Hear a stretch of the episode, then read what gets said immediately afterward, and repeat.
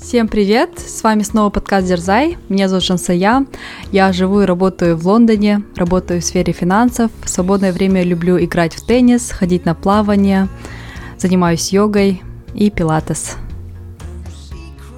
Привет, а я Кима, а, живу в городе Севилья в Испании, работаю продукт-менеджером в IT. А, я увлекаюсь горами, обожаю горы, альпинизм, скалолазание, а также люблю бегать и поддерживаю права женщин. Всем привет, я Надя. Я работаю в IT-компании, живу в Малаге, Южной Испании. А, в свободное время люблю бегать, плавать, ходить в горы и пробовать разные э, активные виды спорта.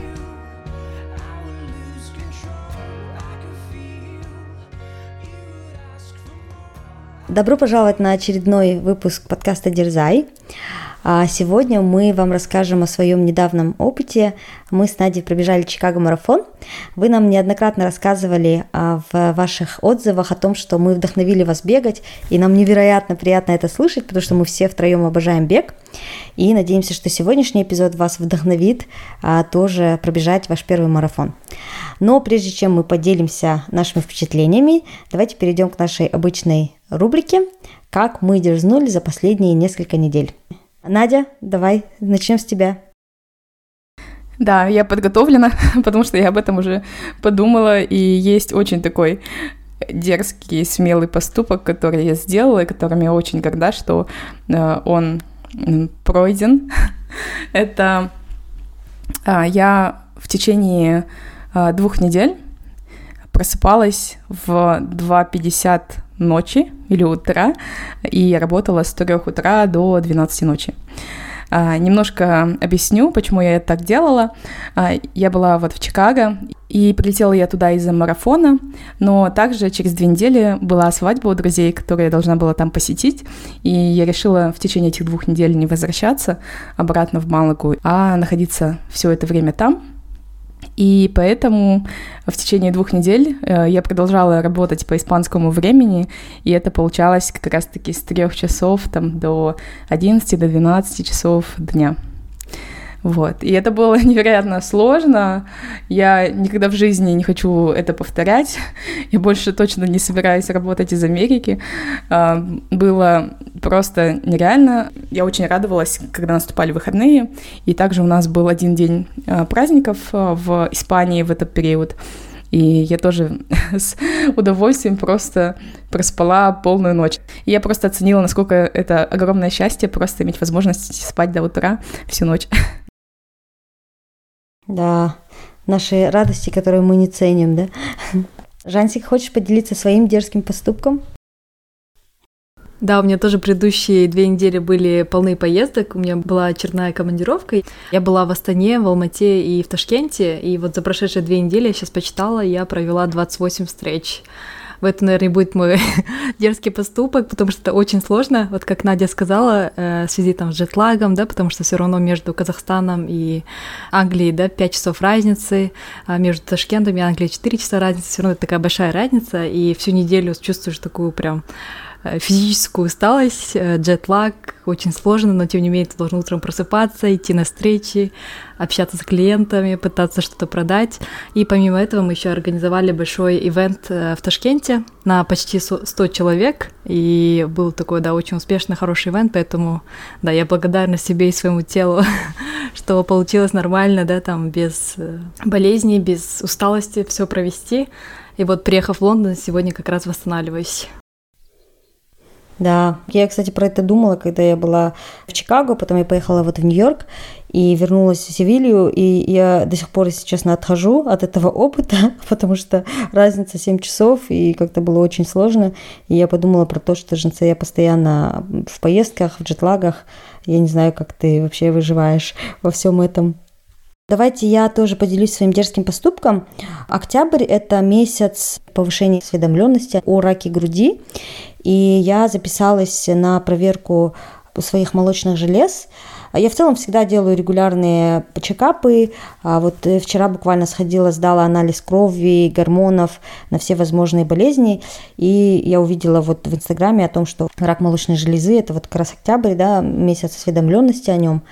и тоже записалась и иду на поход к врачу, поэтому я считаю, что это очень такой дерзкий поступок, да, не забывать про свое здоровье, следить и призываю всех наших слушательниц и слушателей, потому что вопреки таким предубеждениям, да, что рак молочной железы это только женская проблема, но им также болеют мужчины, хотя это редко бывает. Поэтому призываю всех наших слушателей сходить на проверку а, молочных желез, либо вообще любой другой области, которая вас беспокоит. Да, спасибо большое, Кима, за напоминание. Я как раз видела тоже твой э, сторис в Инстаграме и тоже поставила себе в туду лист, что надо тоже провериться, посмотреть. Поэтому спасибо, что напомнила нам. Да, я думаю, регулярный чекап, э, он никому не помешает. И на этой веселой ноте перейдем к нашему эпизоду. Мы хотим рассказать вам про а, наш Чикаго-марафон. Для меня это был восьмой марафон, для Нади четвертый. Но несмотря на то, что это уже мы пробежали не первый марафон, это были такие незабываемые впечатления. Тем более это мой был первый раз в Америке. И пробежать сразу Чикаго было очень-очень классно. И первый major для тебя, да? Да, кстати, это был первый major. Ну, и знаете, я знаю, что есть major-марафоны, но для меня не так важно бежать major ы. Я не понимаю вот этой суеты, да, насчет major ов.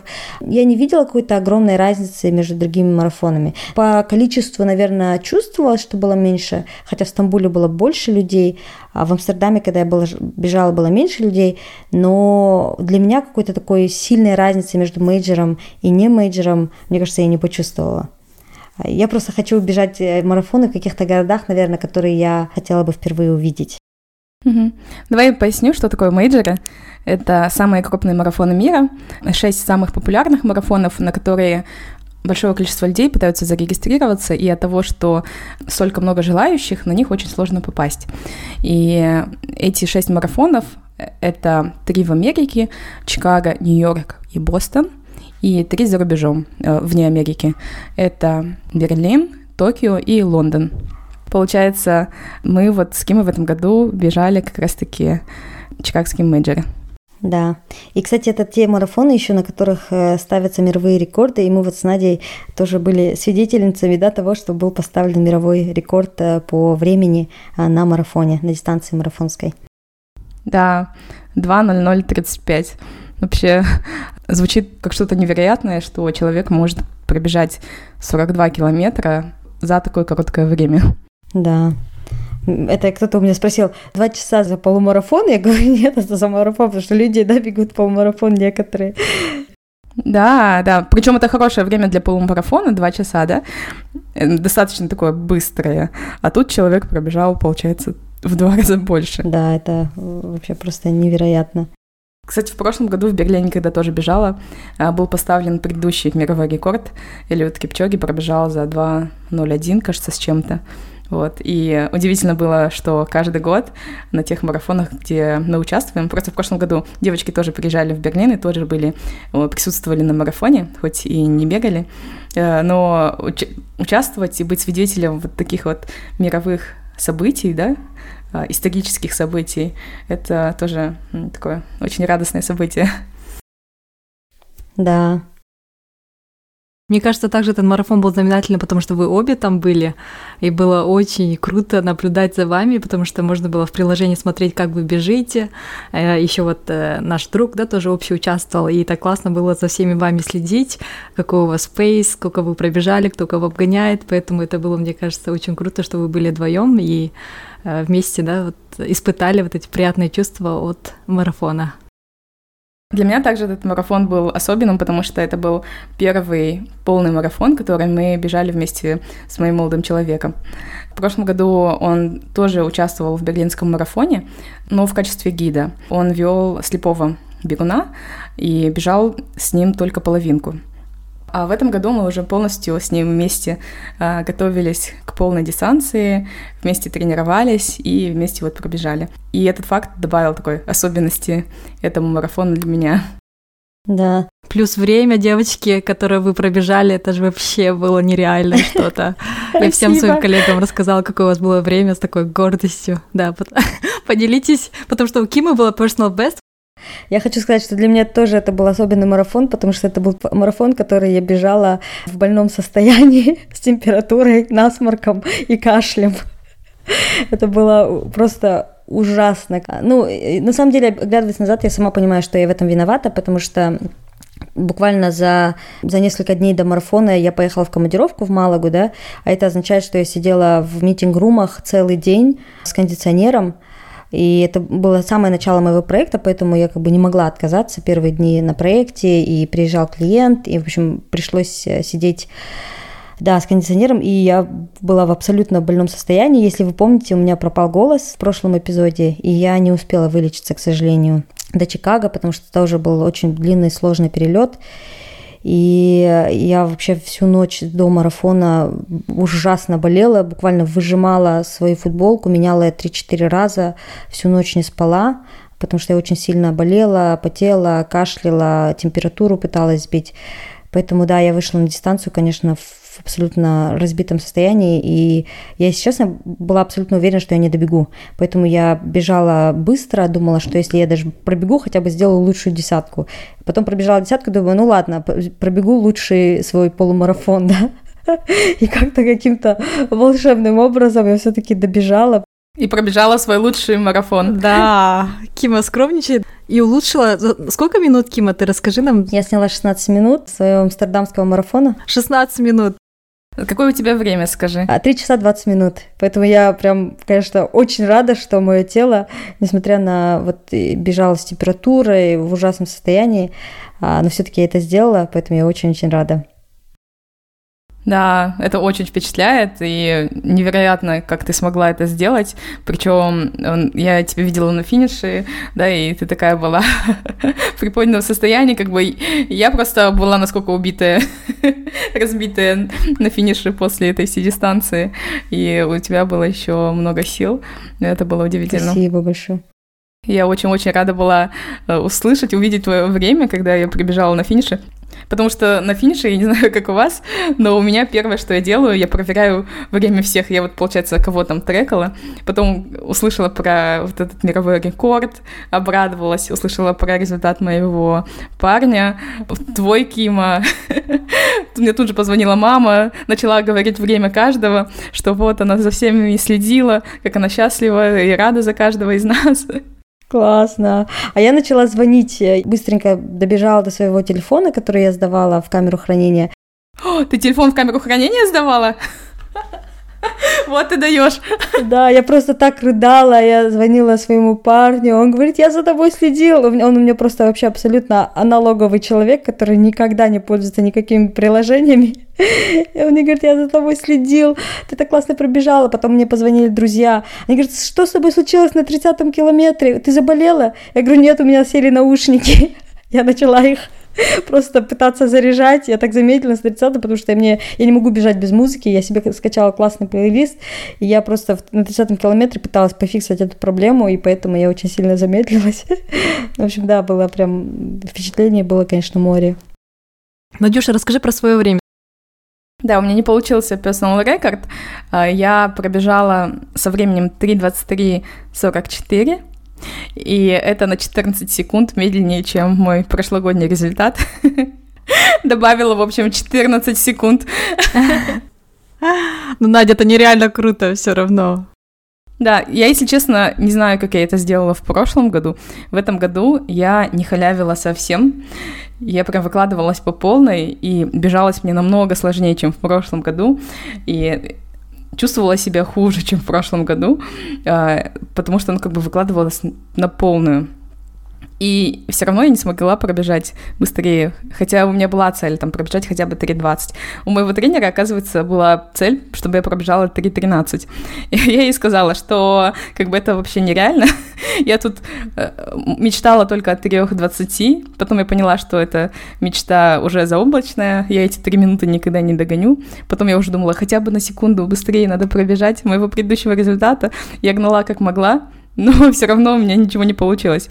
И я в итоге, я не знаю, если честно, как можно вообще физически бежать быстрее, еще быстрее. Возможно ли это для моих ног там и моего организма? Да. Я такой человек, да, наверное, очень критически к себе относящийся. Я потом начинаю говорить себе, что я могла лучше. Хотя я понимаю, что в том состоянии я лучше абсолютно не могла. Я пробежала за 3 часа 20 минут 9 секунд, или там 7 секунд. Я говорила, ну можно же было типа на 10 секунд быстрее пробежать и сделать 3.19, да? Или потом я начала смотреть свое, свой пейс где-то до 30 или до 25 километра. Я бежала на результат 3 часа 4 минуты. То есть из-за того, что я замедлилась потом, но потом я уже не набрала и начала говорить, блин, а зачем я замедлилась, я могла бы лучше. Хотя, когда я выходила на старт, я себе сказала, даже если ты пробежишь 5 километров и хоть с каким темпом, я буду рада, да, потому что я очень сильно болею. Но вот сейчас, как бы оборачиваясь назад, я, наверное, две основные вещи поняла. Первое, что всегда будет казаться, что ты мог сделать лучше, да, но есть очень куча обстоятельств, потому что марафон не, не бывает в вакууме, да, всегда есть жизнь, всегда есть параллельные дела, документы, работа, командировки, личная жизнь, друзья, родные, да, и это все требует внимания. И если я пробежала марафон с таким временем, значит, я лучше не могла. И второе, я поняла, что марафон, он не стоит того, чтобы вот так болеть, мучить себя. Конечно, я это сделала, потому что я очень долго готовилась, да, и я просто, не знаю, я бы очень сожалела, если бы я не вышла на дистанцию. Но сейчас, как бы, оборачиваясь назад, я думаю, ни больных да, ног, ни больной спины, ни, ничего не стоит марафон. Это просто марафон, как бы, и, наверное, мне нужно было пожалеть себя и не выходить, возможно. Но я, я не смогла бы это сделать, но как бы Я просто знаю некоторых бегунов, да, которые очень сильно там у них уже и грыжа, и, и как бы вообще очень больные, и они все равно бегут и радуются своим результатам, но я бы, наверное, я себе задаю вопрос, и я думаю, что я не хочу, наверное, больше бегать марафоны в ущерб себе, э, если только это будет так вот в кайф, э, не на время и не болея. И я, наверное, да, сама перед собой извиняюсь, что я как бы заставила себя вот так бежать в таком состоянии. Да. Ну, я тоже, знаешь, я думаю про твою ситуацию. Я думаю, я бы поступила точно так же. Я бы все равно побежала. Причем у меня были марафоны и забеги, где я болела. И вот твой пункт, он очень хороший, потому что я тоже знаю вот людей, которые бегают с грыжей, да, и я про них думаю, что они ненормальные. Вот, честно, не с гордостью это говорю, а с сожалением, что я реально думаю, что им нужно остановиться и перестать мучить себя. И полностью восстановиться, полностью восстановить свой организм, а не убивать, да, не продолжать убивать, когда тебе 20 там, или 30 лет. И вот где вот эта вот грань, наверное, для них тоже, да, кажется, что, ну, я же могу бежать, я все равно пробегу, да, и для них это как вот какая-то простуда, наверное, кажется, да, вот как в твоей ситуации, Кима, что я пробегу и потом подумаю, да, об этом, потом я займусь этим, а, вот, восстановлением. И просто, наверное, в любом деле важно в какой-то момент остановиться, да, и трезво оценить ситуацию. Я вообще вот поняла, мы настолько начинаем узко видеть, да, то есть я, я знаю ультрамарафонцев, которые бегают по 200 километров, им кажется это нормальным. Я знаю людей, которые там ходят на, не знаю, семитысячники, там восьмитысячники, тоже кажется, что это нормально, да. А я сама вот бегаю марафоны, мне кажется, это нормально выходить в нездоровом состоянии на дистанцию марафон. Но я понимаю, что это когда ты в что-то, во что-то очень сильно погружен, во всем, да, в работе, в личной жизни, в семье, там, как мы относимся к родителям. А, нам кажется, что это нормально, но если, мне кажется, надо всегда прислушиваться к окружающим. И мне окружающие говорили, Кима, ты зачем, зачем ты это сделал, да? И то есть это уже такой звоночек, значит, не нужно настолько этому отдаваться. И вот для меня очень важно держать баланс в жизни, да? Я не хочу быть супер успешной в марафонах, если это в ущерб всему остальному. Я не хочу быть супер успешной в карьере, если у меня не будет там счастливой личной жизни или хороших отношений с друзьями, с родными. И это то же самое, да? Я не хочу в ущерб своему здоровью бежать марафон. И я уверена, что, ну, это не мой, вряд ли это мой последний марафон, я уверена, что я еще буду бегать марафоны, но я не хочу больше бегать так вот, да, чтобы как бы на этот, на взрыв готовиться. И вот я, я вот сейчас думаю, я все лето готовилась. И мы были в Италии летом месяц, да, и вместо того, чтобы наслаждаться временем в Италии, едой и так далее, я переживала о том, что мне негде бегать. Я просто всех замучила. И я сейчас думаю, я больше, я больше не хочу так. Я хочу расслабиться и просто наслаждаться. Хотя я помню э, твой предыдущий марафон, и ты говорила, я не хочу больше бегать марафоны без подготовки. Но в этот раз я готовилась. Я, я думала, это такое меняйте, флешбеки идут. Как будто я это уже слышала. Да-да-да. Кажется, то же самое было и после алматинского марафона, после амстердамского, после Турции. Да. Да, Кима такая, все, буду просто себя слушать. Спасибо телу моему, но не буду себя изматывать, да. И в итоге Кима такая зарегалась на следующий марафон. Еще и сделала такой нереально крутой результат. Ну да, мне кажется, очень важно благодарить, да, тоже свое тело за то, что оно смогло, да, это сделать. Это прям вообще, мне кажется, нереально. И тоже прислушаться, наверное, даже не к окружающим, а к себе, да, потому что ты же, в принципе, тебе внутренний голос говорил там, сделать десятку и выйди, да, с дистанции, не нужно дальше себя там мучить. Но тем не менее, да, как бы ты дальше пробежала. Поэтому, да, важно слушать себя и как себя чувствуешь. Мне кажется, да, это на самом деле, это, конечно, классно, да, крутые эмоции, но не хочется вот так через это боль, знаешь, через мучение, да. Просто Кима ты так рассказал, мне прям тебя так стало жалко, что ты так бежала, прям с таким, да, с температурой, со всей этой болью, еще и так быстро бежала, и прям действительно хочется, знаешь, так э, обнять и сказать, Кима, будь бережнее к себе, там не нужно себя настолько изматывать. Хотя я кайфанула. Вот знаете, в этом парадокс. Я потом тоже подумала, ну, у меня, как всегда, философские открытия, да. Я болела, я чувствовала жар в теле. У меня постоянно тек нос, кашляла, да. Но при всем при этом я так кайфовала от того, что у меня классная музыка в наушниках. Я себе скачала все самые любимые песни.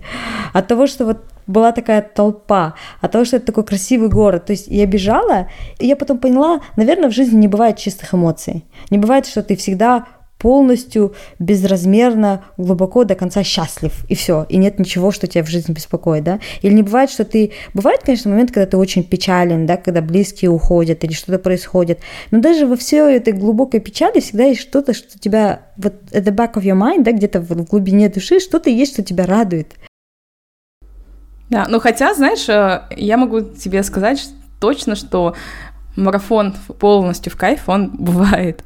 Вот в прошлом году в Берлине я на самом деле кайфовала всю дистанцию, и у меня было такое ощущение, там, когда оставалась последняя десятка, да, вот самая, по идее, сложная, да, с 30 там, до 42 у меня в голове была только одна мысль, я не хочу, чтобы это заканчивалось. Я прям бежала и думала об этом, я не хочу, чтобы это заканчивалось, я хочу еще бежать и бежать. И прям настолько себя легко чувствовала, настолько наслаждалась вот тем моментом, и я подумала, вот все бы марафоны так бежать, и в этом году, когда я бежала и страдала, я думала про тот опыт и думаю, почему опыт так сильно может отличаться. Я вот пыталась там проанализировать, что я сделала в этом году не так, что было другим и что отличалось, чтобы понять причину. И что оказалось, Надя? Что, что другое? Почему как бы не получила такого сильного да, наслаждения, как в Берлине? Ну, я думаю, я была хуже подготовлена. Я в этом году эм, все равно готовилась не так усердно, себя не так эм, заставляла, наверное, бегать эм, быстро. Хотя в этом году я все равно физически, да, сильнее, чем в прошлом году. Я это чувствую, потому что у меня, например, те интервалы, там, которые мне давались очень сложно в том году, в этом году я намного легче их бежала. А, но все равно это не помогло. Также разница, мне кажется, в высоте, потому что э, в прошлом году я тренировалась в Алмате на высоте 1000 метров над уровнем моря. В этом году я тренировалась в основном в Малаге, в Албании, где мы там еще были. Э, в общем, это все было на уровне моря. И мне кажется, Э, в целом у меня тренировки в этом году были менее последовательными. Я тоже и простывала, и давала себе отдохнуть, и, наверное, так сильно, э, усердно не пыталась бежать в этом году, как в прошлом. Ну, плюс, мне кажется, джетлаг тоже сыграл. Вы же прилетели в Чикаго буквально прямо перед марафоном а, за два дня, да, поэтому, мне кажется, организм тоже не успел восстановиться. Не, ну, у меня, в принципе, я все марафоны бегаю с джетлагом. И Берлин тоже он был с 7-часовой разницей во времени. А, точно, ты же прилетела с Казахстана. Да-да-да, точно. А давайте, может, поговорим в целом, да, как записаться на этот марафон, потому что это major, и я знаю, что на major ы немного сложнее, да, попасть, чем на обычные марафоны э, в других, да, там, э, городах. Вот скажите, вот в Чикаго, чтобы записаться, нужно попасть в лотерею, да, как в Лондоне, или нужно быть там супер fast runner ом, да, там быстрым бегуном, или вот как у вас получилось получить этот слот? А, я, кстати, хорошо помню этот момент. В прошлом году мы в октябре были с друзьями, большой компанией друзей в Португалии, сидели, ужинали, и тогда Надя мне скинула скриншот. Кима, ты проходишь со своим, э, вот, амстердамским, тогда у меня было время, 3.38, кажется, э, ты проходишь на Чикаго. А, то есть э, на мейджеры, да, есть э, несколько возможностей пройти. Ты либо проходишь как быстрый бегун с определенным временем, вот как раз моего времени 3.38 хватило, либо ты можешь податься на лотерею, попробовать ее выиграть, ну или там есть еще фандрайзинг, разные другие способы. И э, то есть я, и Надя, мы как раз прошли как быстрые бегуны, показав свой предыдущий результат. Ты скидываешь там ссылку, официальные результаты, и потом комитет Чикаго марафона решает, проходишь ли ты или нет. А сколько должно быть, какой трэш-холл, да? 3.40 это или сколько, или 3.38, чтобы быть квалифицированным на Чикагский марафон? Кажется, 3.40 на Чикаго было. И там, по идее, разные требования для разных возрастных групп и также женщин, мужчин и бинарных людей. Окей, okay, получается, вы вот как э, быстрые бегуны сразу смогли получить слот, просто заплатив за этот слот, да, правильно? Да, ты отправляешь, получается, свой результат, где-то около недели или там несколько дней они рассматривают, подтверждают, что это реальный результат, и да, говорят тебе, что ты прошел. Ну и оплата. Кстати, многие мои знакомые, друзья, которые не бегают, они еще удивляются, ты еще и за это и платишь? Столько, не помню сколько, около 300 евро, да, по-моему, Надя? Я тоже точно не помню, но мне кажется, до, до этой суммы. Э, и также есть разные другие пути. Э, самый популярный другой вариант, если вы не квалифицируетесь по времени, то можете подать на лотерею. Э, на лотерею подают все желающие, вне зависимости от их э, уровня подготовки или предыдущих результатов марафона. И там, получается, рандомно потом выбирается какое-то определенное количество людей, и таким образом можно участвовать в Чикагском марафоне. Кстати, на Чикагский марафон очень, в принципе, несложно пройти эту лотерею и получить слот, потому что я, кажется, дважды регистрировалась на эту лотерею и дважды ее выигрывала. Это вот было еще давно, там, в 18-19 году. В целом, значит, меньше людей, да, подают на эту лотерею, поэтому есть слоты. Да, чем на Нью-Йорк, например. Или Лондон. Вот Лондон каждый год просто никто не выигрывает, ни я, там, ни мои знакомые. Да, но Лондон, причем он открывает лотерею только для резидентов Великобритании, поэтому весь мир, по идее, он, я не знаю, каким образом можно попасть на лондонский марафон. Это для меня до сих пор большая загадка. Еще какой вопрос меня беспокоил, какой я хотела задать. Я помню, что вы обе бегали в таких э, классных кроссовках, найковские, да, кроссовки Nike. Я вот хотела узнать, насколько они вам помогли в беге, потому что помню, Надя, ты говорила, что они прям очень такие классные для марафонов, и их там нельзя использовать для тренировок, нужно их прям вот для марафона. Вот, хотела узнать, оправдали ли они ваши ожидания, получилось ли в них бегать быстрее? Да, кстати, это кроссовки, которые подарили мне девочки на день рождения. Я вот не знаю, с чем сравнивать, но мне кажется, реально в них было прям классно бегать. Может быть, благодаря им я и поставила да, личный рекорд. Да, я э, объясняла и Киме, и Жансае про то, какие это крутые кроссовки, и что когда ты бегаешь в них марафон, то чувствуешь, что можешь бежать намного быстрее, потому что э, они такие очень прыгучие и очень легкие. И, ну, это называется, в принципе, специальные марафонки. Э, но у них пробег намного меньше, чем у обычных кроссовок которые предназначены для тренировок, для беговых тренировок. И, в принципе, вот такие racing кроссовки, такая линейка есть э, у каждого производителя кроссовок, не только у Nike ов, но также и у других. И мой молодой человек, например, бегает в Hoka х.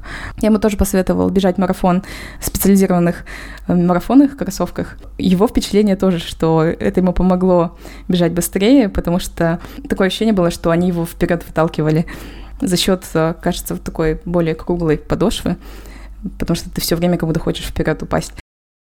Не будем озвучивать бренд кроссовок. Мы не амбассадоры, да-да-да. Идеальное место для вашей рекламы. Да, ну поясню по поводу кроссовок. А, мы тут упоминаем определенные бренды, да, но самое важное это, а, чтобы вам было удобно в этих кроссовках. То есть это могут быть Асиксы, Хоки, Саукони, Адидасы. Без разницы любой бренд, потому что они все хороши, да, сейчас настолько хорошие технологии, да, по производству, но все кроссовки, они немного отличаются, и поэтому важно подобрать те, которые подходят именно вам, вашей ноге, и вам в них удобно. Да, я бы даже сказала, неважно, какие кроссовки, какие вы витамины или какую вы классную форму носите, если вы не готовитесь к марафону, вам ничто не поможет его пробежать, да. Как говорит моя подруга, э, она тоже очень быстрая, хорошая бегунья, но она вообще не, не, абсолютно не покупает себе ничего брендового и ничего не пьет дополнительного. Она говорит, ну я готовлюсь и бегаю. Если бы я не готовилась, то я бы не бегала. Да, я, кстати, когда говорю про вот эти вот марафонные кроссовки, те наши слушатели, которые хорошо и быстро бегают, могут прокомментировать, что вот эти марафонные кроссовки, они играют роль только когда вы бежите очень быстро, а, меньше трех часов за марафон. А если вы бежите медленнее, да, как мы, например, с Кимой, 3.20, 3.23 или там, или еще медленнее, да, там 4 часа, то они большой разницы как бы не делают. Окей, с кроссовками разобрались. А, что еще, да, вам помогло, может, во время марафона? Я знаю, что вы вот активно закупались гелями, да, Надюша рассказывала. Для тех вот, кто вообще никогда не бегал, допустим, я никогда не бегала, и даже не знаю, с чего начать. Ну, начать, да, надо с подготовки, но вот во время самого марафона, так как вы опытные, да, бегуни, может, есть чем поделиться? Что нужно иметь с собой обязательно там? А, ну, вот я могу, наверное, сказать, что я свой первый марафон пробежала на бананах и воде. Там на каждом пункте питания дают бананы, и вот я просто брала, бежала, и как бы, ну, первый марафон цель была просто добежать, да. А потом со второго марафона я начала применять гели, я, я пью гели СИС, я потом уже перед самым марафоном начала покупать, смотреть какие-то другие, вот купила вот этот Мауритен гель, зачем-то, в общем, начала паниковать и думать, что мне еще может помочь, так как я болею, добежать этот марафон. Но в итоге я все равно пила свои привычные гели СИС, ни о чем ни о чем не жалею, да, потому что, мне кажется, надо все равно пить э, то, что привычное. И, и все. И, ну, получается, да, гелий. А, и пила воду. А, мне, кстати, вот тренер перед самым уже стартом написала, Кима, так как ты болеешь, тебе очень важно пить воду на каждом пункте. Я вот прям каждые 5 километров брала воду и пила, потому что, я, ну, вот у меня из, с потом выходило очень много, да, очень много жидкости, поэтому мне было очень важно пить воду. Вот, поэтому, ну да, мне кажется, вот это что помогло. Хотя на других марафонах я не, не, не каждый пункт питания брала воду, но на Чикаго марафоне я прям постоянно брала ее. И вот, наверное, благодаря этому добежала. Ну, у меня основное правило это, что воду пить надо всегда, даже если это просто один глоточек, но я ни один пункт с водой не пропускаю. И также стараюсь есть гели, но обычно беру всегда больше, чем по факту съедаю. Гели для меня важны, потому что я э, чувствую себя голодной во время пробежки, и если я голодная, у меня прям резко мне покидают все силы, и это случается даже на тренировках, потом я не могу закончить тренировку, пока я не поем. Я бывает даже, если у меня с собой нету гелей, э, что часто случается, потому что во время тренировок я не хочу себя наполнять химикатами, я обычно останавливаюсь, где-нибудь перекусываю или что-нибудь беру покушать, и потом продолжаю дальше тренировку свою. Но это особенности моего организма. Часто люди говорят, что не могут кушать во время тренировок да, или во время пробежки. У меня наоборот случается. И также я знаю, что многие люди, особенно мужчины, они сильно потеют. А мой молодой человек, например, тоже, он сильно потеет, и у него происходит большая потеря воды и электролитов. Электролиты – это калий, натрий, магний. И поэтому таким людям очень важно также пополнять себя водой, в больших количествах, насколько это возможно, и принимать электролиты. Это вот изотоники, либо солевые таблетки, то есть в любой форме. Главное, чтобы вот эти соли поступали в организм. И если этого не делать, то случаются судороги. И в прошлом году, например, он тоже бежал чикагский марафон. Он очень хорошо бежал, Цель была выбежать из трех часов, но у него это не получилось, потому что начиная с 30-го километра он просто уже не мог, у него были сильные судороги, ему приходилось прям останавливать себя, массажировать, потому что просто произошел большой выброс солей, и он себя не пополнял, было недостаточно, точнее, тех солей, которые он принимал, вот, и в этом году тренировка вся заключалась в основном в том, чтобы отрепетировать и настроить вот этот процесс потребления солей. И он очень много принял, если честно. А, там превысил все максимальные пороги, но зато это ему помогло пробежать марафон без судорог. И он даже когда чувствовал, что вот-вот судорога должна начинаться, он принимал солевую таблетку, и тут же судорога отпускала. Конечно же, должны сами это изучить, но э, те, кто страдает от судорог и не знает, что с ними делать, да, или как с этим бороться, почитайте, посмотрите, посчитайте, сколько солей вам нужно потреблять а, на все дистанции и как часто это надо делать, а, чтобы избежать вот таких неприятностей во время самого забега. Угу. Да, ну и, кстати, вот добавлю к этому, да, а, основное правило, которое рекомендуют на марафонах, это не использовать ничего нового. Это включая никаких добавок, никаких э, там изотоников, никаких гелей, а так и ничего из одежды, да, то есть э, то, в чем я вышла на дистанцию, это было то, в чем я уже бегала, проверенное, потому что очень важно, чтобы это не натирало, не беспокоило, потому что новая одежда, она всегда, ну и новые кроссовки, да, это всегда непредсказуемо. Да. А как, кстати, по погоде было? Потому что Чикаго обычно в октябре могут уже начинаться, да, холода, ветер. Как было вот в этот раз? И как легко, да, вы оделись на марафон? Погода была идеальная. Во время всего забега э, была прохладная погода, очень облачно, что идеально для бега, потому что не светило солнце, не было жарко, а ветра тоже сильного, в принципе, не было. Я не помню, что прям я боролась с ним. И поэтому эта трасса была просто идеальной для личных рекордов, мировых рекордов, исторических рекордов. Поэтому, мне кажется, в плане погоды, я не знаю, когда-либо еще возможно такая настолько идеальная погода для марафона. Мне кажется, было просто шикарно. Ну да, на самом деле я бы думала, что будет холоднее, потому что по прогнозу обещали около 7 градусов, и я почему-то думала, что 7 градусов это очень холодно, ну после моих сивильских 40 я просто взяла с собой столько одежды, ну, чтобы потом ее просто сбросить на старте, но на самом деле было ну, не холодно абсолютно, то есть можно было не переживать. Давайте теперь поговорим про подготовку к марафону, потому что, мне кажется, это вообще самая большая основная часть всего процесса. Я думаю, что есть некоторые люди, которые там в последний месяц думают, что можно что-то там набежать, добежать и э, да, пробежать потом марафон. А но марафон – это такая дистанция, к которой надо готовиться очень заблаговременно. И я и Надя, у нас был один и тот же тренер. Это та, та тренер, которая готовила Надю к Берлину. Я потом взяла контакты у Нади. И вот она меня тоже подготовила к Чикаго. И мне кажется, она меня достаточно хорошо подготовила. Я с ней начала готовиться с июня, где-то примерно с середины июня. Ну, хотя я как бы всегда бегаю. То есть у меня за последние 7 лет никогда не было такого, чтобы я не бегала, не было перерывов. Может быть, был перерыв максимум месяц, но я всегда каждый день бегаю минимум 5 километров, поэтому как бы на этой базе. То есть нельзя сказать, что можно взять 3, за 3 месяца и полностью подготовиться к марафону хорошо, если вы никогда не бегали. Вот, ну, вот давайте поговорим про тренировочный процесс. Надя, расскажи, как, э, вот как ты готовилась, чем отличалась, например, подготовка от прошлого года, что ты для себя вынесла полезного в этом году? Угу, да, хороший вопрос. А, я начала тренироваться в июле, поэтому у меня получилось три месяца. Но три месяца это уже, скорее всего, маловато. А, но в прошлом году у меня тоже я делала операцию на глаза, поэтому и после этой операции нельзя было бегать какое-то время, и поэтому подготовка у меня в прошлом году тоже была три месяца. В идеале, мне кажется, было бы 4 месяца. И к следующему марафону мне бы, наверное, хотелось тренироваться 4 месяца минимум. Но в целом, конечно, правило, чем больше, тем лучше, конечно же. В плане тренировок в этом году у меня не было тренировок в горку.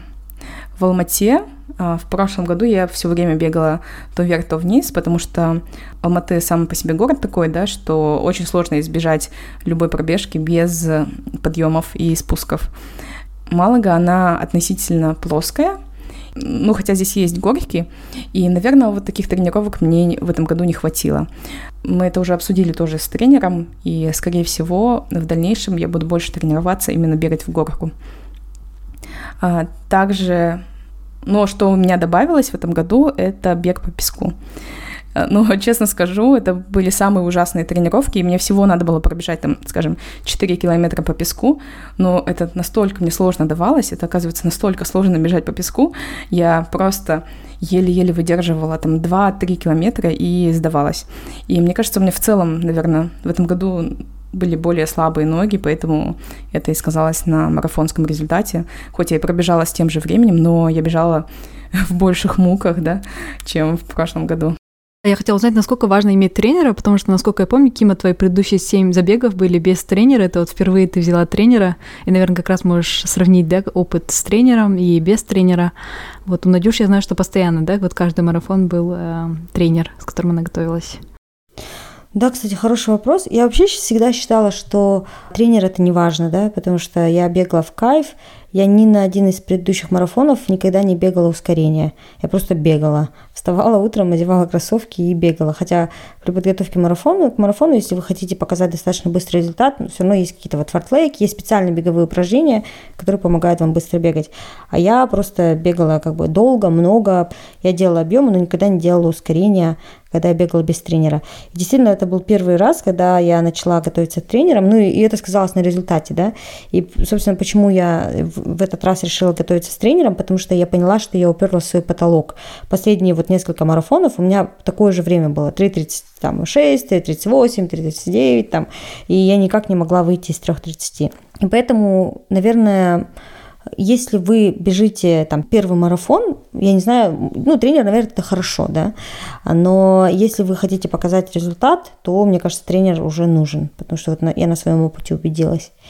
И тренировочный процесс у меня очень сильно отличался, как я и говорила, потому что в этом году тренер мне ставила очень много беговых упражнений, которые я раньше никогда не делала, а, ускорений, на общую физическую подготовку тоже были упражнения. Поэтому мне процесс очень понравился, но я никогда не бегала такие объемы. То есть э, последние два месяца, август-сентябрь, я бегала по 400 километров в месяц, и для меня было это очень много. И я просто поняла, что даже это не физически, физически тоже тяжело, но просто морально не хватает времени на это, потому что у тебя есть какая-то своя жизнь, да. А, у меня было очень много поездок, весь август был в разъездах, и это было очень тяжело совмещать с тренировками. Прям вот это было самое сложное. Потому что ты хочешь провести время с людьми, ты хочешь как бы что-то другое поделать, мы еще, вот даже когда были в июле, мы постоянно все выходные были в Португалии, а это бег по песку. Я 17 километров пробежала по песку, и у меня были такие кровяные мозоли на ногах. Это было так больно. Ну, то есть у меня иногда не было выбора, как готовиться, да, потому что случается жизнь. Было жарко в июле в Севилье, было 50 градусов, мы поэтому ездили в Португалию. И там ты не особо выбираешь, где бегать, где придется, там бегаешь. Да, беговой процесс в этом году был сложным. И потому что были специальные беговые упражнения, и потому что часто не было выбора, где бегать. Я бегала везде, где-то в Италии, вообще в каком-то месте, я даже не знала, там собаки, не собаки. И э, поэтому, да, я уже просто в конце, даже больше не я, мне кажется, вот мой Брайан, да, он уже говорил, Кима, пожалуйста, больше никогда не готовься к марафонам. Потому что, потому что у нас были как бы скалолазания, да, наше общее увлечение. Мы ездили там на Малти-Пич, мы ходили с друзьями лазать какие-то выходные дни. И ты, ты, получается, лазаешь, и тебе надо бегать. Или там я за день пробежала 20 километров, на следующий день я еду на скалы лазать, и ты чувствуешь, что у тебя нет сил. И, в общем, да, для меня эта подготовка, вот эти три, три с половиной месяца, она была очень-очень сложной в плане логистики, в плане вообще всего. Поэтому я не знаю, хочу ли я еще раз готовиться с тренером. Наверное, только если я готова, прям реально хочу пробежать марафон. А так я буду просто сама готовиться и все. Да, ну, мне кажется, хорошо, что ты себя настолько загрузила, да, и как раз-таки тем самым и хорошо подготовилась к марафону. Потому что у меня точно не было 400 э, километров за месяц. Я бегала намного меньше и по объему, да, и по сложности. Я вот говорю, максимум там 2-3 километра выдерживала на песке. Я не представляю, как ты сделала 17 километров. Это на самом деле была очень хорошая тренировка э, у тебя. Ну, я еще апхолдер, у меня вот если в плане написано что-то, я это делаю, да, мне очень прям безумно тяжело этого не сделать. Поэтому я говорю, может для кого-то будет нормально, что у него будет тренер, если там тренер что-то пишет, и вы не будете делать, тогда окей. Это я. Да, я такой человек, которому, если мне пишут там в плане пробежать столько-то, я бегу. Но я еще параллельно, да, я вот не только скалолазанием увлекалась, да, я еще регулярно ходила на йогу, я еще ходила на pole dancing, мое новое увлечение, я ходила на aerial йогу, то есть помимо всех этих безумных тренировок, я пыталась еще как-то поддерживать, ну, это моя основа моей социальной жизни, да, и в этом плане, конечно, у меня организм подшатался, мне кажется. Мне кажется, наоборот, стал сильнее. Но вот судя по тому, что я уже второй месяц болею и сейчас гриппую, мне кажется, все-таки это была не очень хорошая идея. То есть, если, мне кажется, если готовиться к марафону, надо готовиться к марафону и как бы коммитмент. Это, марафон это коммитмент, да, это обещание того, что ты будешь уделять там время и энергию и не пытаться распыляться, потому что, ну да, есть, наверное, и плюсы, и минусы, но все-таки, мне кажется, это тяжело. Я могу также еще рассказать, кстати, про пример подготовки моего молодого человека. Я его так часто в этом эпизоде упоминаю, но просто, мне кажется, это тоже хороший был пример подготовки. Он пробежал тоже с личным рекордом за 2 часа 53 минуты. Его прошлогодний результат 3.04. То есть он намного лучше. Он на целых 9 минут улучшил свое время, что очень сложно сделать, да, на, когда у тебя уже такая быстрая скорость. И его процесс подготовки был изначально по часам, то есть э, он следовал Garmin коучу, то есть это просто э, программа, да, которая в зависимости от твоих результатов, от твоего сна, она тебе настраивает тренировки каждый день. Такой, получается, автоматизированный машинный тренер. И чем хорош этот подход? Тем, что ты у этого тренера, да, есть доступ к твоим данным в течение всех суток. То есть, возможно, да, там я всего поспала там 5 часов, да, вместо 8 часов и твои часы будут об этом знать. Но я могу своему тренеру, да, вот живому, моему тренеру, я могу про это не сказать. И часто я не говорю, что я, например, там гуляла до этого вечером, утром там очень рано проснулась или себя плохо чувствую. Я про это не всегда говорю и выполняю тренировку, какая она есть в плане, да. А часы, они тебе сразу же корректируют твою тренировку, и этим, в принципе, хорошо. Но если ты постоянно не досыпаешь, то у тебя всегда тренировки, они уменьшаются. И это было вот в его случае. И он так протренировался три месяца, и все время, получается, у него были небольшие объемы и не такие сложные тренировки, как должны были быть. А, потому что если он хочет пробежать sub-3, то тренироваться, соответственно, и нужно, да. А, но также важно сказать, что у него очень хорошая база. Он всю жизнь бегает а, с очень маленького возраста, где-то с 6-10, что ли каждый день не пропускает и очень наслаждается бегом. И просто даже для в повседневной жизни может там пробежать 30 километров. Для него это несложно. И потом он в последний месяц, получается, сентябрь, весь месяц он тренировался с нашим тренером, э, и она выставила ему план, и он, его впечатления были, конечно, что э, благодаря вот этим вот ускорениям, которые были у нас в плане, и от того, что она не корректировала, да, или не сильно корректировала план, не сильно его уменьшала, и он все равно продолжал его придерживаться. Он набегал 450 километров, кажется, за этот месяц, что, в принципе, он никогда в жизни столько не бегал, так много. И там были сложные, конечно, тоже тренировки, которые ему тяжело давались, но он все-таки их выполнял. И это все, конечно, хорошо, положительно очень сказалось на его результате. То есть он был явно намного сильнее и намного лучше себя чувствовал перед э, самим марафоном. Поэтому к чему я это говорю? К тому, что э, все-таки тренер, конечно, бегать с тренером это намного лучше, да, но также важно учитывать вот ваши обстоятельства, ваши цели и вашу текущую подготовку, какая у вас есть на момент начала подготовки к марафону. Да. И, кстати, добавлю, что тренер наш, она была удаленно, то есть не обязательно иметь тренера в городе, хотя, наверное, это хорошо, у меня никогда не было такого опыта. Но также можно взять тренера удаленно. Это как бы и по финансам будет меньше, да, потому что в Европе, я думаю, это намного дороже. Ну и, в принципе, она все равно может отслеживать, даже если не находится физически рядом с вами. Но физически, конечно, намного лучше, если вы, тем более, только начинаете бегать, да, и задумываетесь там о вашем первом марафоне, то лучше, конечно, если тренер будет рядом с вами, который сможет вас, вам откорректировать технику бега, то есть давать специальные упражнения, которые помогут вам там, правильнее ставить стопу, да, или э, правильнее двигать руками, потому что э, вот наш тренер, она просит снимать видео, а, чтобы оценить технику бега, но все равно это не то, да, смотреть по видео и потом давать эти упражнения, те упражнения, которые она дает, а, это просто название этого упражнения, и часто ты выходишь на тренировку и даже не знаешь, что оно означает, да, как его выполнять правильно. И можешь выполнять неправильно, там можешь, можешь стопу не так ставить. А вся фишка этого упражнения в том, чтобы, например, правильно приземляться на стопу. То есть это вот такие минусы дистанционного тренера.